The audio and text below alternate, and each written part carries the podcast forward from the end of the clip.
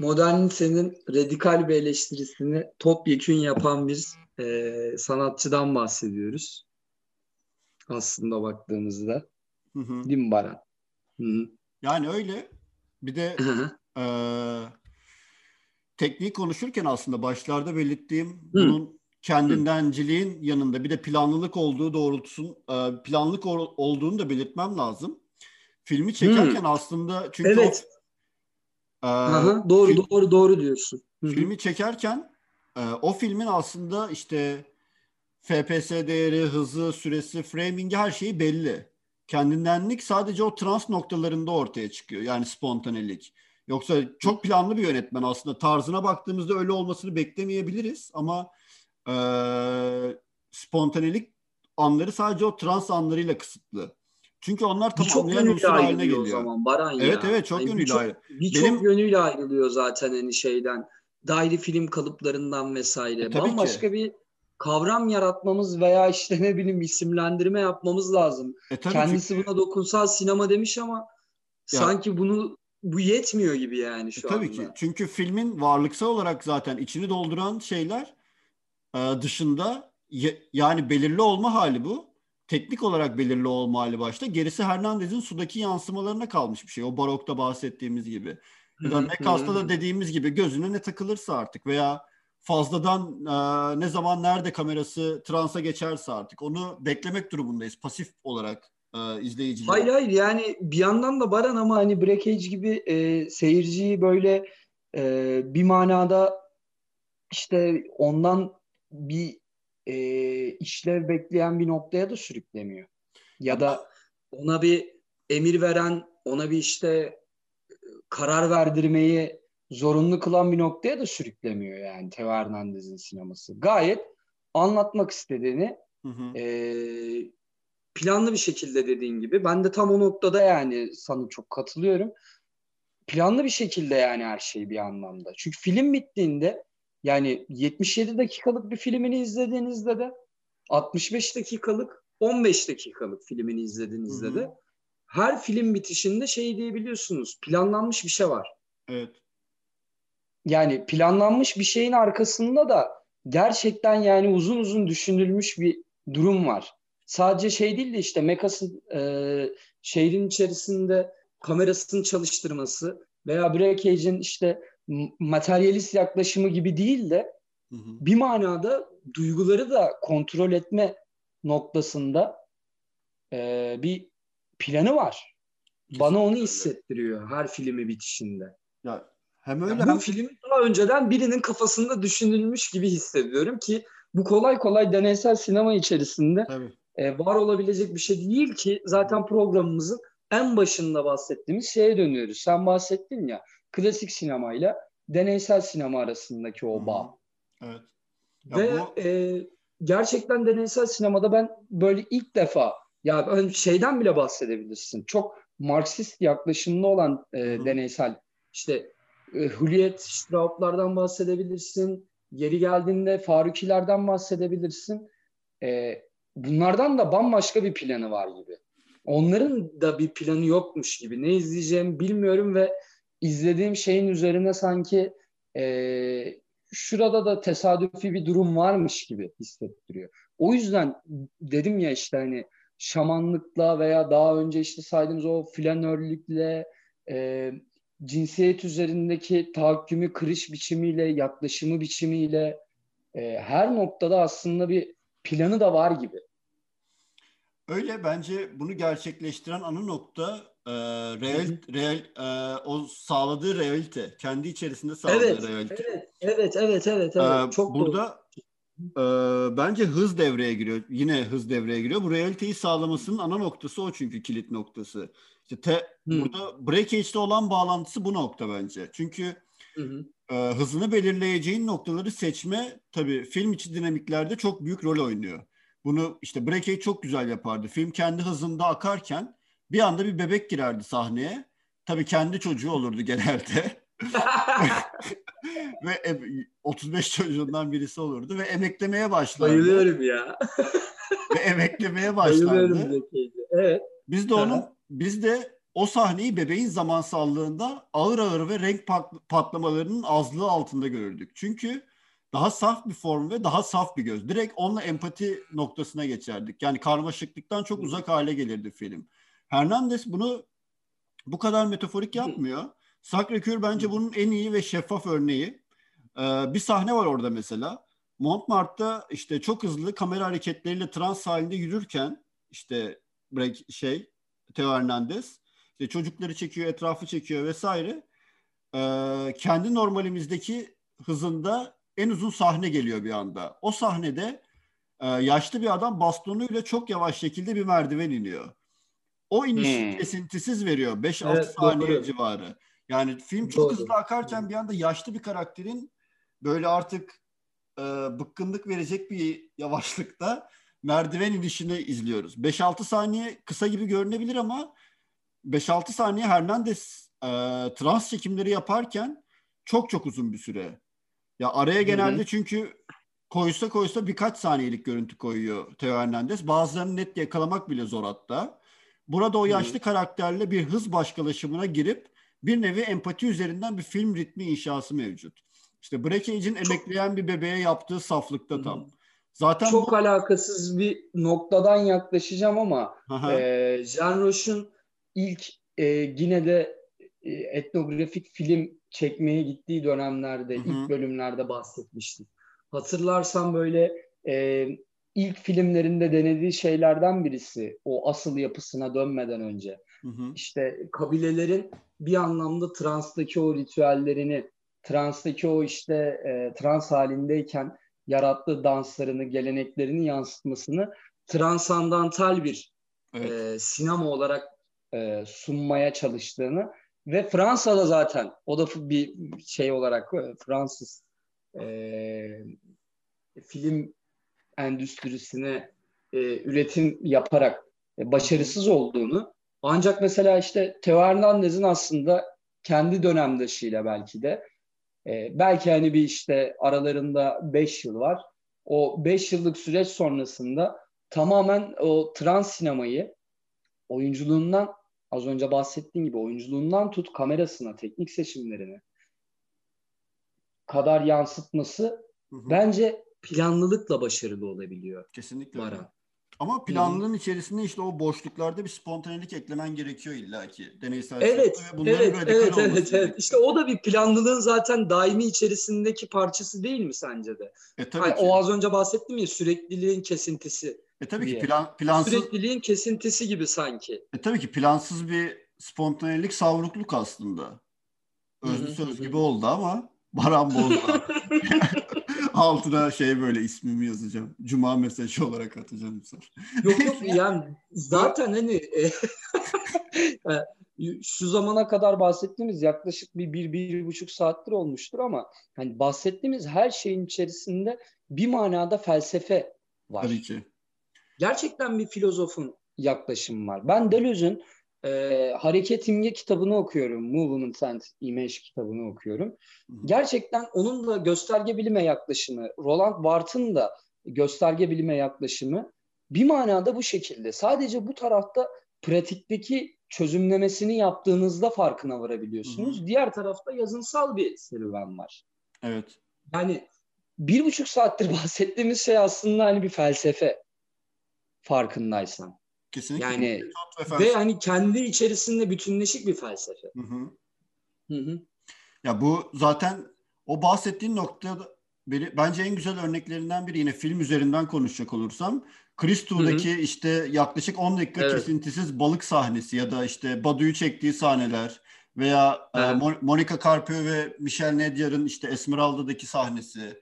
Bunun uzantıları birçok sahnesi mevcut zaten sonuçta sabit de olsa hareketli de olsa e, bir şeyi aktarım hali senin de dediğin gibi o e, değindiğin noktada bence çok büyük bir fark yaratıyor. Bir zevkin hmm. parçası haline geliyor bu planlılık hmm. dahilinde. O spontaneliğe tabii ki boşluklar yaratılıyor ama bundaki en büyük nokta planlılık bence de. O konuda katılıyorum kesinlikle. Ee.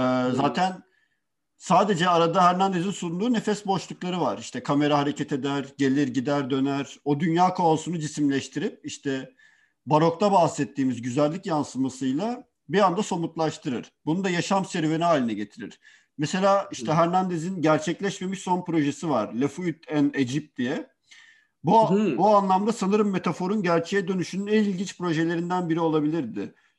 Teo Hernandez bir göz formu verilmek istenmiş koni şeklinde yaşamı e, çeken bir ekran hayal etmiş. Yani hı hı. ters koni biçiminde bir piramit.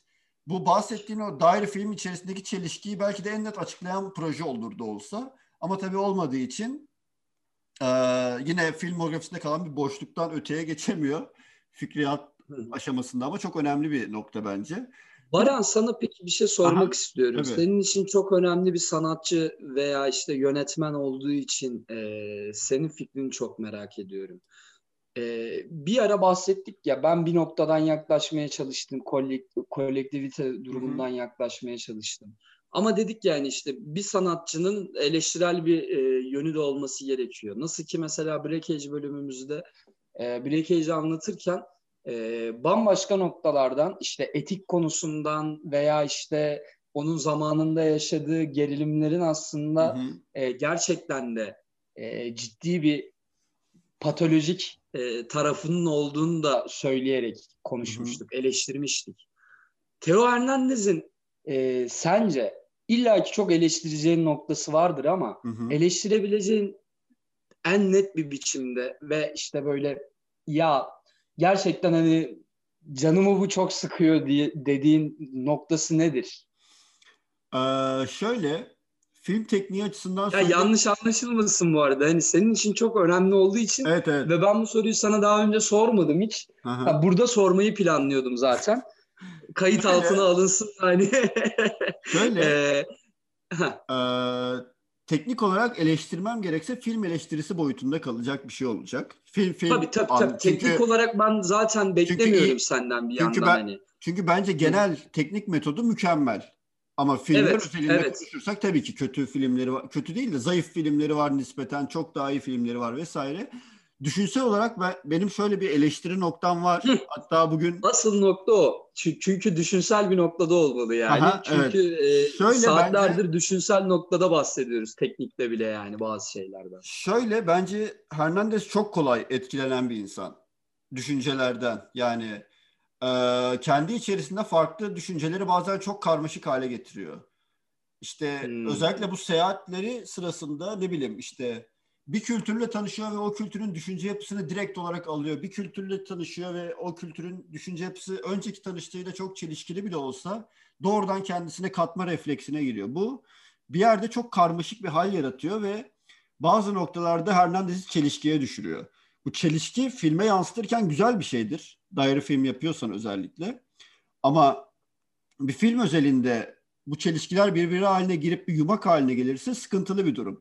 Burada özellikle e, Theo Hernandez'in ölüm konusuna yaklaşımını bence çok e, olumsuz anlamda kötü etkileyen bir nokta var. O da bu bahsettiğimiz şamanlık, trans hal işte gibi durumlar Theo Hernandez'de aslında altı dolmamış bir depresif hal de yaratıyor. Bu bahsettiğimiz hmm. tüm arkadaşlık vesaire noktasında e, bir çelişki de mevcut tabii ki ama günlüklerinde vesaire de okurken arada canım sıkılıyordu böyle yani. Sürekli bir ölüm arzulayan sanatçı motifine bürünmesinden. Çünkü bahsettiği şeyler e, nasıl desem çok güzel şeyler ama biliyorsun zaten e, güz, mutlak güzelliğe ve hat, nesne güzelliğine en ufak detaylarda bile güzelliğe tav olmak aslında pozitiflik getirmiyor beraberinde. Ölüm de getirebilir. Bu çok normal bir şey. Yani depresiflik de getirebilir. Ya ben kendimde de yakın hissettiğim durumlardan birisi o açıkçası. Hernandez sinemasından ziyade Hernandez'in kendisine ya, detaylardaki güzellikleri çok severim ben de ama bu kesinlikle bir pozitiflik katmıyor yani. Keşke katsa. Katsa çok hayat çok daha kolay bir hale gelirdi büyük ihtimal ama e, bu detaylarda boğulma hali düşünsel teorilerde boğulma haline ulaştığında çok sıkıntılı bir durum yaratıyor bence. Benim eleştiri noktam o olur büyük ihtimal. Bu karmaşık ve hmm. karmaşıklığın içerisinde çelişki barındıran hal. Yoksa çelişkiyle bir sıkıntım yok. Çelişki olmalı zaten. Evet, evet, evet. Çelişki zaten olmalı. Hı hı. Ama şey durum var yani. E, bir Oscar Wilde sendromu var yani. Ne diyorsun? Oscar Wilde biraz daha nasıl desem planlı bir züppe hali vardı. yani Oscar Wilde'ın biraz daha nasıl çakal tırnak içerisinde yönü vardı ama Hernandez biraz daha bunun masum versiyonu gibi bir şey bence.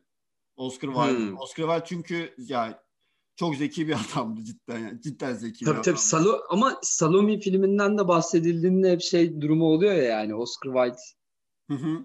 durumu açılıyor. Çünkü ışık renk yansıtma hızı. Hani, ya Salome zaten o ilginç bir o, yani. o noktaya gelince hani Salome filmi olunca mesela direkt hani ya böyle insanlar e, Oscar Wilde'a hani aşina olan insanlar. Aha. Evet bu.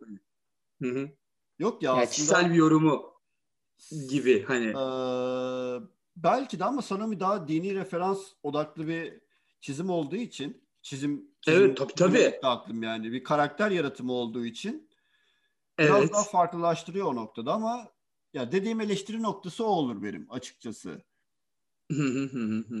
İşte sahneleri yine böyle tek tek ele alacak olursak işte Kristo'da yine bir balık ve ağ sahnesinde o tekniklerinde en sevdiğim noktalardan birisi. Kristo'da balık ve ağ sahne tekrarlarının oluşturduğu ızgara şeklinde bir görünüm yaratıyor mesela.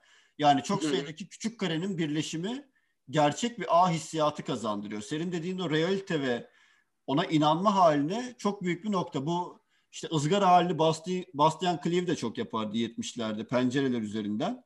Hernandez evet, evet, biraz evet, daha evet, romantik doğru. bir noktadan e, yaklaşıyor bu noktaya. Ee, sen dedin yani e, Teo Hernandez de biraz işte estetiğe bir manada takıntılı ama onu e, ötekileştirmek isteyen bir tarafı yok. Hı hı. Bir manada da e, bunu çok da önemsemeyen bir insan tarafını yansıtıyor. Hı hı. Peki bu Salomi'nin işte dokunmanın ufkunu ve o yarattığı boşlukları senin çokça bahsettiğin o yarattığı boşluklarda e, bir kişisel olmayan duyarlılık kurması fikri seyirciyle arasında kişisel olmayan duyarlılık kurma fikri hı hı. nasıl geliyor yani Salome filmi nasıl geliyor sana? Çünkü ya. gerçekten temel yapı taşlarından biri ve tamamen Teo Hernandez'i algılayabildiğimiz bütünlüğüyle filmlerinden biri. Hı hı. Ya o hı hı. bahsettiğin Oscar Wilde bağlantısından yola çıkar, çıkarsam Salome özelinde en azından konuşurken bir e, hem Salome filminde hem de Passion dörtlemesi özelinde bakacak olursak diğer çoğu filmde de geçerli tabii ki. Bir yapay ihtişamdan bahsetmemiz gerekiyor öncelikle. Oscar Wilde bağlantısını kurarken. Hernandez zaten kendi de bahsediyor bundan. Ee, burada tarihsel perspektiften baktığımızda dönemin sosyal altyapısından da ele almamız gerekiyor. Çünkü dönemin işte yaşadığı yerin kemer sıkma politikalarıyla e, bu Aztek mirası olan Latin Amerika'nın tırnak içerisinde şatafatının bir karışımı aslında. Salome'nin böyle ayrı bir noktası var. E, mesela von Humboldt sanırım yanlış hatırlamıyorsam 19. Hı-hı. yüzyılın başında Meksika'ya yaptığı gezide Meksikalılar hakkında şöyle bir ifade kullanıyor altın bir yatakta uyuyan dilenciler. Ya bu çok sert bir ifade. Gülüyorsun ama evet. şu an gülmen çok kırıcı oldu. bu Hernandez filmleri bütçe olarak... Yani çok ilginç bir ifade yani. Meksikalılar hakkında birçok yani... E, böyle... Ama bu bence çok uzakta aramamıza gerek yok. Bizim kültürümüzde de çok uzak bir şey değil ya. Bu yapay, evet, evet, yapay evet. şatafatlık, yapay ihtişam meselesi. İşte Hernandez filmleri bütçe olarak çok düşük çok düşük bir ekonomi çarkı içerisinde çekilse de filmlerinde mesela yapay mücevherler, altın renkler, kristal küreler, işte çok renkli ve güzel meyveler görüyoruz sürekli. Bu ya, bu Hernandez'in o sen, sen dedin ya bir e, göçmen olma durumu. Bu Meksika ile Fransa arasındaki yakaladığı damarlardan birisi. E, Salome ve Passion serisinde olduğu gibi veya per, işte bundan önce de perdeyi veya bir örtüyü şehvet ve arzu, arzu objesi olarak kullanması da buna dair bir şey. Yine Doğu geleneğinde peçe olayında çünkü o arzunun ihtişamına dayalı bir şey. Zaten bu arada Salome'nin ilk ismi de e, Purda diye geçen bir şey. bizim coğrafyalarda özellikle peçe yerine kullanılan bir kelimeymiş eski dilde. Ee, ilk ismi Purdah zaten Salomi'nin. Daha sonra bu bahsettiğim yapay ihtişamın arzu endeksinde bir ihtişama dönüşünden bahsediyoruz. Salomi'nin ihtişamı e, uzun ve şehvetli bir koreografiye dönüşüyor. Böylece işte o Salomi'nin din tarihinde ifade edildiği konseptten onu çıkarıp e, kendi zaman ve dinamiğine ta- tarih film mottosunu yıkarak filmin kendi yolculuğuna dair de bir nesnesine dönüştürüyor Hernandez. İşte Maya'da da sanırım benzer bir kullanım vardı. Bazı arzulara ve şehvete uzanmak için perdeyi ya da peçeyi kaldırmalısınız çünkü çoğu kültürde. O yüzden bu tarz figür e, olarak sıkça kullanılan bir şey Hernandez'in sinemasında. İhtişama da e, dayalı bir noktada. Bu ihtişam konusunda sadece bence Oscar Wilde'la bir paralellik kurulursa kurulabilir yani. Neyse tüm o altın renkler, objeler, figürler işte zaten Salome filmindeki e, Monica Carpio'nun yaratılan dış, dış görünüşü de Henry Regnon'un zaten Salome tablosunun fırlamış bir karakter dizaynı aslında. Bu ihtişamı hani Canik Yanvericiliucci'nin Orta Doğu'dan toparladığı materyallerle yaptıkları Karagöz katalog filmi var ya işte. Oradaki hmm. o sarı tonlarıyla neredeyse evet, evet. bir uyuşan bir görsel kimya oluşturuyor mesela. Çok ilginç bir şekilde. Oradaki found footage'larla bunun çok e, coğrafi bir şey olduğunu orada net bir şekilde görebiliriz. Işık ve koreografiyi de yarattığı bu yeni zamanla tarih film tarih filmi algısını alıp göreceli olan zamanın e, görecesini kendisine uyarlıyor. Çok kusursuz bir şekilde hem de. Bu hmm. çünkü Salome tarihi bir figür olduğu için bunu deneysel film formatında kendi hayatına dair bir şey olarak yansıtmaya çalıştığında ilk yapman gereken şey onu tarih film formatından çıkarmak. Bunu yıkmak için de bu tarz bir yapay ihtişam ve e, teknik beceriye girişiyor. Benim Salome'ye evet. dair değerli bulduğum nokta bu. Yani Teo Hernandez'in e, sinemasından şey diye bahsedebilir miyiz yani? bir şarapla ilgili böyle e, bağlantısını kuracak olursak hı hı. böyle burunda çilek ve gül aromaları belirgin ama damakta ise böyle canlı e, ince gövdeli asitli ve rahat içimli bir şarap gibi. Bilmiyorum yani. E, yani benim... senin sen bir sen bir şarap gurmesi değilsin. Şu an bir rol yapıyorsun. Evet, evet. Bir kimliğe bürünmeye çalışıyorsun. ama, ama hani e, deniz ürünleriyle gidecek bir şarap gibi böyle bir yandan. Bilmiyorum. Deniz ama ürünleri bir da, canlı olduğu takdirde tüketmediğim için. E, salatalarla da çok salatalar ve makarnalarla da. Sen niye bir anda böyle e, futbol konuşulurken yemek tarifi veren Erman Torun'un pozisyonuna kendini attın? Çünkü artık yani e, konu biraz daha hani bu Tabii sonlara da yaklaşıyoruz. Evet evet noktalardan artık taşmaya başlayınca Hı. gerçekten yani ya en son e, zaten ya Hı. üzerine konuşacağımız zaten ya bir sürü şey var aslında da çeşitlendirmek istesek ki zaten Büyük bugün... ihtimal yani bu üç bölümlük e, serimiz olacak. Üç Aha. bölümlük serimizden sonra... E, zaten fi, ya film film gitseydik mesela yani herhalde bir üç gün falan kayıt almamız gerekecekti. Çünkü her filmi üzerine ya, söyleyecek çok fazla şey var. Benim sadece... Harun burada... Faruki gibi olabilir yani. Böyle biz evet. bunu 10. Sonra bölüm tekrar, olarak kaydediyoruz ama 18. Tekrar tekrar bölümde bir gün yine Tevardan evet. ilgili konuşabiliriz. Benim önemli olarak e, bahsetmem gereken son son değil de işte sondan bir önceki belki de değinmek istediğim nokta bu filmografisinde beraber ilk görmüştük bunu. Bu shoot olayı. Shoot Hı-hı. serisi bir yandan. Ee, bu boşluk meselesinin Hernandez üzerindeki yansımalarından birisi. İşte bu günlüklerinde Vertov etkisi olarak bahsediyor bundan aslında kendi üzerindeki. Önemli olan o gösterilmeyecek alan olduğu klasik fikri Hı-hı. kendi de belirtiyor. Hı hı. boşluk konusu her zaman ana teknik meselesi halinde zaten. Az önce de bahsetmiştim. O ritimler arası boşluk da bunun en büyük örneğiydi. Filme alınan ve alınmayanla filme alınan ve elenen arası boşluk da bunun pratikteki bir başka yansıması. Hernandez'in Other Filmography dediği Shoot serisi işte bizim de üzerine uğraştığımız kooperatifimize de adını verdi sağ olsun haberi yok. bu boşluğu tekrar değerlendirme fikri aslında e, mantıken film içi bir israftan kaçınma ve işte film yapım sürecinin de filmin kendisine bağlı olduğunu, işte filmden çıkarılan parçanın da filmin ta kendisi olduğunu e, gösteren bir durum. Shoot serisi filmler filmler e, filmlerinde o hangi filme bağlıysa Hernandez o filmde kullanılmayan herhangi bir hata veya istek nedeniyle çıkarılmış sahneleri değerlendirip işte yeni bir film üretiyor. Bu o bahsettiğim film boşluğunu doldurma çabası. Bu farklılaşmalar arası uzantısal boşluk tıpkı bir çocuğun işte özgürlük ve bağlılık arasındaki boşluğu gibi. Ya bir yandan özgür kendi kimliği var, bir yandan bir diğerine çok bağlı. Bu filmografisi için çok geçerli zaten Teo Hernandez'in. Bir yandan evet. bakılınca e, film beraberinde zaten boşlukları ve bunların doldurma yöntemlerini getiriyor çünkü klasik olarak. Hmm. Saniyede 18, 24 veya 8 işte hangisini tercih ediyorsan bir boşluk doldurma bu. Hernandez bu filmin ve sinema felsefesinin kendi içerisindeki felsefesini doldurmakla beraber çok fazla e, örneği olmayan bir yöntemle deneysel sinema tarihinde e, Shoot serisiyle film üretim prat- pratiğindeki atılmış ve bir boşluğa dönüşmüş negatif alanla da bir üretim pratiği içerisine giriyor. Yani kendi sineması e, içerisinde ışığın vurduğu güzellikleri görürken e, gölgesinin yarattığı bir başka güzellikten e, bir üretim pratiği çıkarmayı da ihmal etmiyor açıkçası. Güzel bir cümle kurdum. Kesinlikle. Devam etmek Kesinlikle. istiyorum. Bu bir yandan evet. e, politik ve etik bir okuma da getiriyor beraberinde. Çünkü e, bir yandan film çeşitli hatalarla dolu bir e, B tarafı aslında. Diğer taraf dediği gibi işte Other Filmography. İlk galiba Christu ya da Lacrima Christi'de yaptı bunu.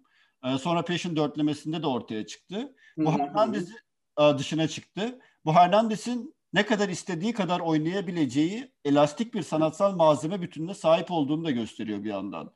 Tabii bunda o elastik yapıya paralel olarak o boşluk doldurma refleksinin payı çok büyük. İşte böylece e, görece olmayan anlatı biçiminin olumsuz etkilerinden sıyırıp aslında imgenin kendi başına da e, kendi başına hem de sonrası ve öncesine eklemenin yanında büyük bir estetik öneme sahip olmasını kolaylaştırıyor. Ya hepsinin merkezinde hı hı. o filmlerinde kullandığı malzemenin elastik yapısı var bence. O yüzden bu shoot kavramı Hernandez sinemasının tanımlanmasında çok önemli ve atlanmaması gereken bir nokta. Evet. Evet, evet. Sen ne evet. düşünüyorsun? Yani, ya, çok ilginç. Bir, çok. Ya bir filmden artık olarak baktığın şeylerle yeni bir film oluşturup onu eklenti olarak e, sunma fikri sana ne ifade ediyor?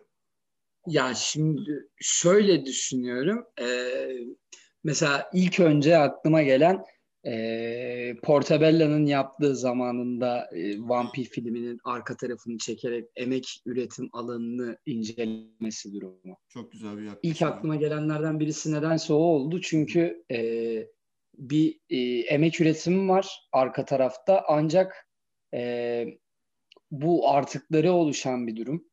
Klasik sinemada da çok böyle yavanca bahsedilen bir şey vardır ya işte e, yönetmen görüntülerine e, en büyük işte ihanet eden insandır falan diye hiç kok söyler bunu. Hı hı. İşte şey yapar, e, oturur ve hepsini atar. Hı. Hepsine kıyar. Yönetmen bu demektir gibi. Evet. yani klasik sinemanın bize dayattığı budur ya böyle. Kesinlikle. Oradan e, bir şeyler üretemeyiz gibi. Ve yani e, emek üretiminin zaten hani bir anlamı yokmuş gibi. Hı hı e, bana bir anlamda şeyi nitelendiriyor.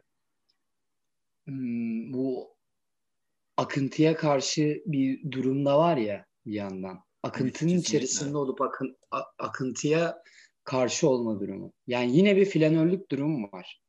Yani evet, evet. bir insanlığın yaşadığı, medeniyetin yaşadığı ve gerçekten merkez dediğimiz yerde toplumun içerisinde her şeyin farkında olmak, sezgisel olarak, düşünsel olarak her şeyin farkında olmak ancak bir yandan da e, bunun karşısında durmak, gözlemleme ile bunun karşısında durmak gibi bir e, bütünlük yaratmaya çalıştığını hissediyorum. Hı hı. O yüzden çok değerli tabii dediğin gibi. Kesinlikle. Yani Düşünsene artıkları. Ya çok ilginç bir kafa bu arada Baran. Evet. Hani, ya bunu mesela hani e, işte dediğin gibi Kristima Shoot Shoot Kristima'yı e, izlediklerinde Ee, insanlar şey diyecek yani büyük ihtimal ya da ben ilk izledim de hani öyle dedim yani evet Ee, biz kişisel reklamımızı yapmaktan öte sen bana ilk bu fikri açtığında ve söylediğinde bunu incelediğimde e, gerçekten ta sinemanın doğuşuna kadar olan bir durum bu. Tabii ki. Bir emek üretimi denen bir durum var. Mesela Lumiere'ler e, akıntıdan bahsediyor. İlk shoot orada ortaya çıkmış diye Hı-hı. konuşmuştuk seninle. E, sana bunu bana anlatmıştın. Evet. Yani bunu incelediğimde evet oradan çıkıyor. Ama bir yandan da şey durum var yani. O akıntının içerisinde de bir emek üretimi var. Ve o emek üretiminin ardılı var. O ardının içerisinden de bir sanat yaratılabilir. Bir film çıkartılabilir.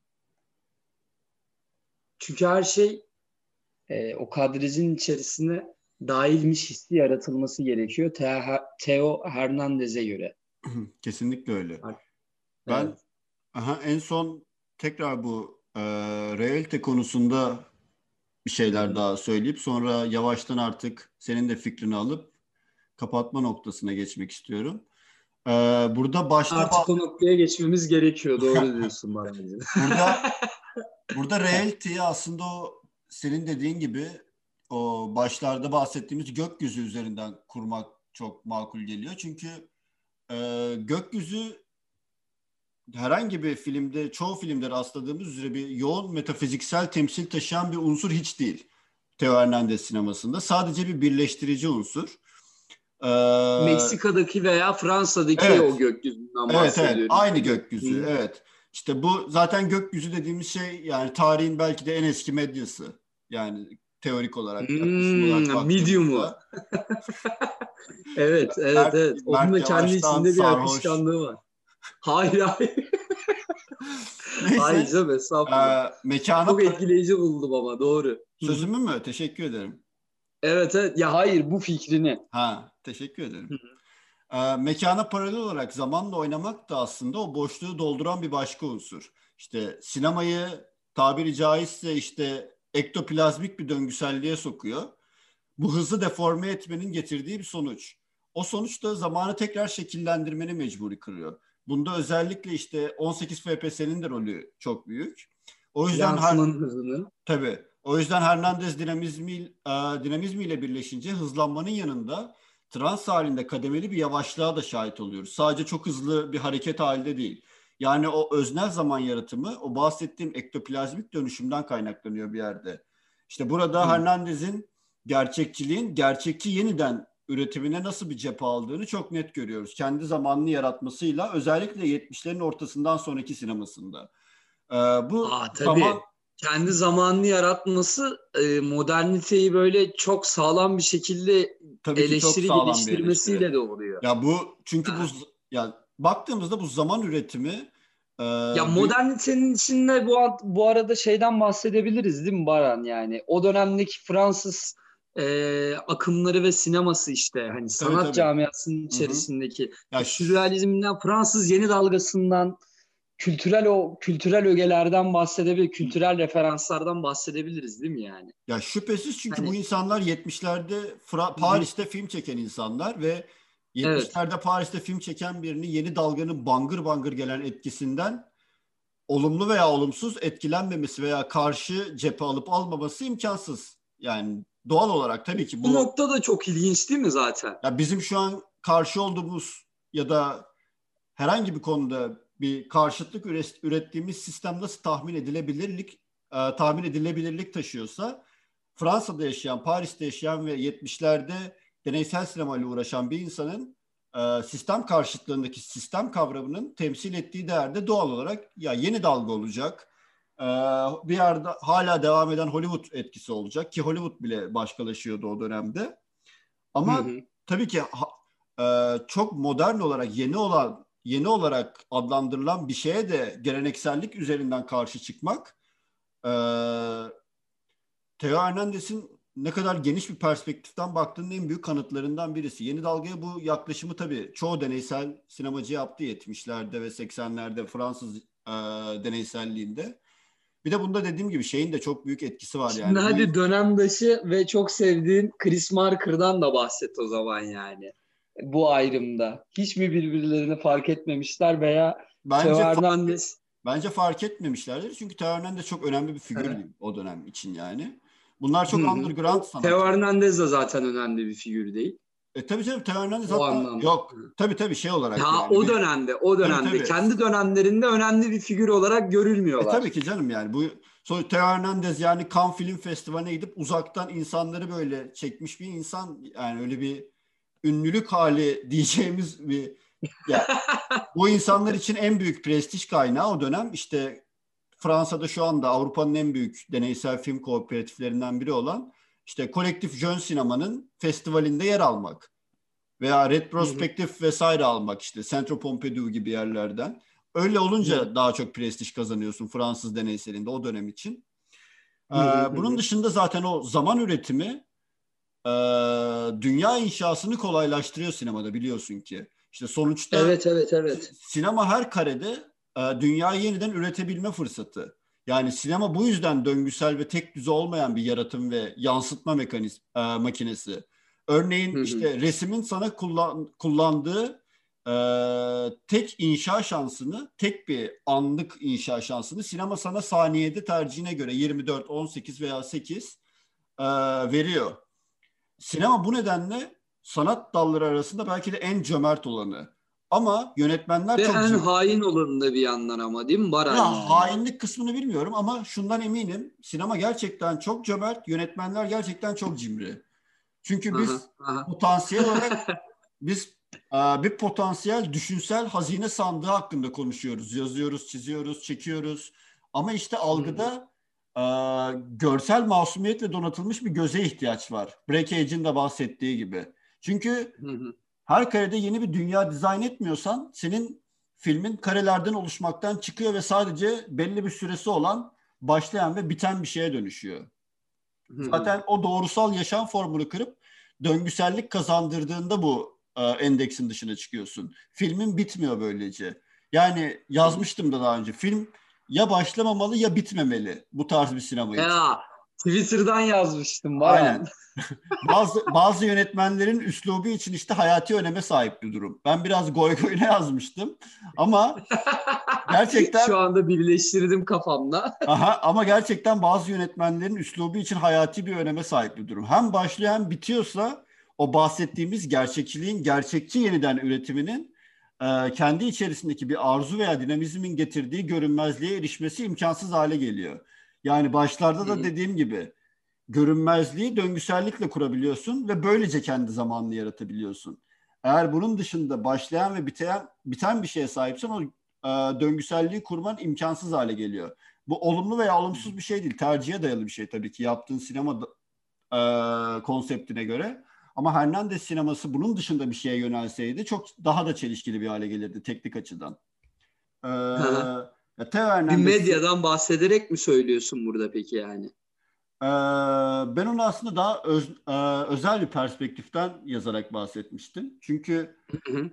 bu dünya yaratımı olayını gerçekten artık özellikle e, analog film terk ettikten sonra, bıraktıktan sonra ki normal bir şey olumsuz bir şey olarak söylemiyorum.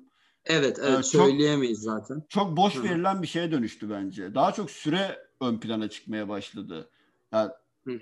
Süre bence deneysel sinema içerisinde şu anda eleş- deneysel sinemanın bence en büyük yapılacak eleştirilerinden birisi. O yönde onlar da bir deformasyona uğradı. Süre hiç önemli değildi yani öncesinde bu kadar. Çünkü o süre içerisinde yaptığın, kurduğun bağlantı ve döngüsellik sürenin çok çok daha ötesinde bir şeydi. O dediğim gibi işte de, a, Hernandez dedik ya işte film içerisinde kurduğu o dinamizmle zaten bu döngüselliği sağlamak istiyor. Hem o trans hali, şaman hali konuştuğumuz her şeyi birleştirirsek bu iki saat, iki buçuk saat içerisinde e, bu bahsettiğimiz alanın çok daha dışına çıkıyor zaten. Evet. O yüzden bence ya sinema tabii ki her sinema için geçerli değil bu. Bazı filmler başlayacak, ortası olacak ve bitecek. Bazıları başlamayacak asla ki onları da çok seviyorum. İnsanların yapılmamış filmlerinden falan böyle bahsetmesini. o da ayrı bir ilginçlik yani Ha, bence. asla başlamayan filmler. Evet evet böyle yani sadece Ya bence bazen hiç başlamamış filmler daha güzel oluyor. Bilmiyorum. Kesinlikle sen... öyle ya. Gerçekten. Hani- Bence daha iyi oluyor yani dinlemek. Çünkü De, e, bu bunun devamının sağlanması da bence güzel. kesinlikle Gerçekten öyle. çok önemli bir konuya değindi şu anda Baran yani. hani e, bazı filmlerin hiç başlamaması veya işte Evet. bazı filmlerin zaten hani özelliğinin o olması önemli. Kesinlikle öyle. Böyle teknik konuda da söyleyeceklerim bu kadar ve e, tabii dediğim gibi filmler özelinde konuşsak biraz daha da uzatacaktık büyük ihtimal. İyi ki kıstık böyle bir... Zaten bu tarz yönetmenlerde Breakage'den de Breakage'de konuşurken de bahsetmiştik. E, film Üç- özelinden üç- ziyade e, film özelinden ziyade yönetmenin genel perspektifini algılayıp Tabii. film örnekleri vererek konuşmak daha makul bir yaklaşım. Ama tabii film özelinde Yani de arkadaşlar hani biz de zaten hani filmine girip filmlerini tek tek inceleyecek olsak gerçekten çok uzun sürer ya. Ya yok inceleri Senin sıkıntı yok gibi. zaten. İzlediğimiz, Üç gün, sevdiğimiz üç gün filmler sürer yani. Üç gün konuşmamız gerekecek yani.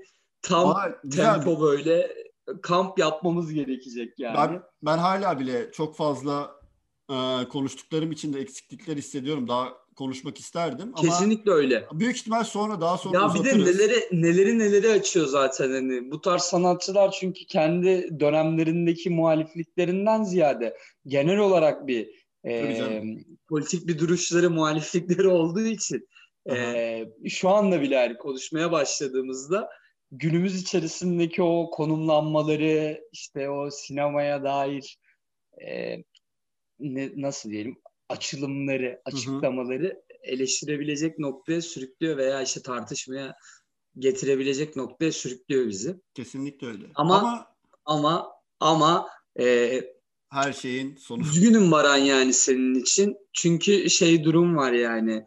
Senin çok yakınında, ya çok da yakınında değildi de gerçi. benim çok yakınımda. Senin çok yakınında da diyebiliriz. Avrupa'dasın artık çünkü. Yakınındaydı yani. Ee, Teo Hernandez'in Gösterimi tekrardan oldu filmden. işte 16 milim haha, gösterilecek filmi Madrid'de. Evet, Lagima güzel. Keşke, keşke gitme imkanı olsaydı ama yani çok Ama üzücü. e, Daha önemli şeyler var. sağlayan Rotterdam Film Festivali'ne gideceğiz. Çünkü bizim değerimizi gerçekten bilen insanlarla yolumuza devam edeceğiz. Buradan da tüm Evet. geri kalan festivallere çağrımızdır. Gerçekten Rotterdam'ı örnek almanızı tavsiye ediyoruz. Kesinlikle öyle ya. Yani hani bugün Madrid'deki gösterime Biz seni çağırsalar kötü mü olurdu Baran ya? Peki biz şimdi Rotterdam bölümü yapmak zorunda mıyız ya? Ben Yok canım ya. şimdi öyle bir ahlaki sorumluluk üstlenmiş gibi olduk. Şey alıp böyle Şey deseler ya bize öyle bir mail atsalar. Zamanında Berlin'e yapmıştınız. Biz de o umutla hani size akreditasyon umutla. gönderdik. O listeye Umutla. aldık. Umutla. Umutla yalnız hani Berlin'e yaptığımız e, program. Bu arada aa, unutmadan söyleyelim. Bu normalde biz bunu Roslovder'la ortak program olarak anons etmiştik ama evet. çok fazla uzayacağını zaten tahmin ettiğimiz için ki 3 saate yakın gitti bu da. Ee, Roslovder'ı büyük ihtimal haftaya vesaire e, kaydetmiş ve sunmuş oluruz. Ya haftaya bir yandan da çünkü e, başka bir planımız olduğu için podcast ile ilgili. Evet, Judex Podcast durmayacak bu yıl. Baran da zaten öyle bir giriş yaptı e, Twitter'da geçenlerde. Judex Podcast bu sene daha sık sizinle olacak. E, ayda en azından yani iki Mert'in defa Mert'in aşk hayatı ve iş hayatı el verirse sizlerle daha sık bir araya geleceğiz. Kamera altındaki e, muhteşem huzurlu evinin yani neden özel hayatım yani benim hep böyle bir malzeme oluyor ama şey durum var yani evet. Aşık olunca bazı şeyler hani Teo Hernandez biraz ikinci plana düşebiliyor. ama e, çok ben çok mutlu oldum bu bölümde. Çok dolu dolu geçti bence. kesinlikle öyle ya. Yani Umarım dediğim gibi başta da dediğimiz gibi yeni yeni yükselen de bir ilgi var. Hepimizi de Evet. hoşuna giden. Umarım bunun karşılığında bir katkı sunabilir izleyen insanlara. Ve ya tekrar biz şeyi de kişilere. düşünüyoruz bu arada zaten bu bölümü hazırlarken. 10 yıl sonra doğacak nesli ya da 10 yıl sonra hani e, şu anda hani bu tarz bir sinemayla tanışacak ve e, bu tarz bir sinemayı düşünecek 10 yıl e, sonrasında ha. ya da 20 yıl sonrasında düşünerek hazırlıyoruz. Ya zaten Şu anda şöyle siz bir kendinizi e, kendi jenerasyonunuzda olarak şanslı saymanız lazım. İleri jenerasyonlar bunu ciddiye alacak diye düşünüyorum. zaten şöyle bir durum var. Ee, başta sana takıldım tabii ki. O bir yılda 10 bölüm az gibi bir şey de bizim zaten başlangıç mottomuz böyle düzenli ve gün aktü, aktüel cümleyi kelimeyi unuttum. Başka bir kelimeye Tabii canım geçiş ya yapıyorum. fındık köpek öldü. Ee, Biz yani bir ay boyunca Baran hiçbir tuttuk. şekilde birbirimize yazmadık podcast yapalım diye. Evet. Zaten yani biz Eza daha çok sen de bunu hani belirttin zaten. Ben sana sen bana şey diye sordun. Abi hani Judex Podcast'ten ya da benim kendi hesabımdan bir şeyler yazalım hani e, soran var diye yani yeni bölüm yapacak mısınız diye. bir kişi. Yani şey dedim ben yani fındık köpek hani. Evet. Ha, bizim yani gündemimiz biraz hassas. O yüzden de mesela bugün Teo Hernandez'i konuşurken 3 saat konuştuk. Çünkü duygusallıkla dinamizmi Baran'ın az önce bahsettiği gibi duygusallığı bu kadar dinamizme yaklaştıran bir sinema zaten bizi meşgul edebiliyor. O Evet. yüzden yani Fındık Köpek de bizi çok meşgul etti bir dönemimizi. Neyse Ya o konulara tekrar girmek yani istemiyorum. Kendisini tekrar huzurla anıyorum. Canım fındık Evet. köpek. Evet. Ee, yavaştan artık kapatma moduna geçelim bence. Ee, Geçtik de zaten çoktan Geçtik zaten çoktan. Yavaştan kapatalım. Bizi bu kadar uzun süre dinlediğiniz için çok teşekkür ederiz. Kitap Ee, yok. Kitap yok. Mert kitap vermiyor. Ayrıca Çünkü yok. Teo Hernandez hakkında e, Ben de. insanlara gönderebileceğim bir kaynak da yok. Senin de yok. Sen zaten hani bu işin e, şeyisin yani. En çok araştıran aramızdaki insansın çok. ama hani en çok yani araştıran En ve çok. bununla bütünleşen gerçekten yok. Hani bütünleşen var anlamında var. hani Bir sürü var. ya var. Tabii ki de Fransızca kaynaklarda çok iyi şeyler var. Doğru diyorsun. Neyse yani. boş ver. Birbirimizi şey yapmaya girmeyelim övmeye. Ee, ama gerçekten mutlu eden nokta buna bir Türkçe kaynak kazandırmış olmak ikimizin adına da. O yüzden dinlediğiniz için yani çok teşekkür ederiz. Hepinizi çok seviyoruz gibi bir çıkış yapmaya yöneldim nedense. Neyse hepinizi çok Evet. seviyoruz. Çok teşekkür ederiz dinlediğiniz için. Gerçekten Ee, çok seviyoruz. Aynen ya. Şey anlamında hani. Mert'in e, seviyoruzuna inanmayın. Kendisi biraz sarhoş ama ben gerçekten seviyorum. Kendinize çok iyi bakın.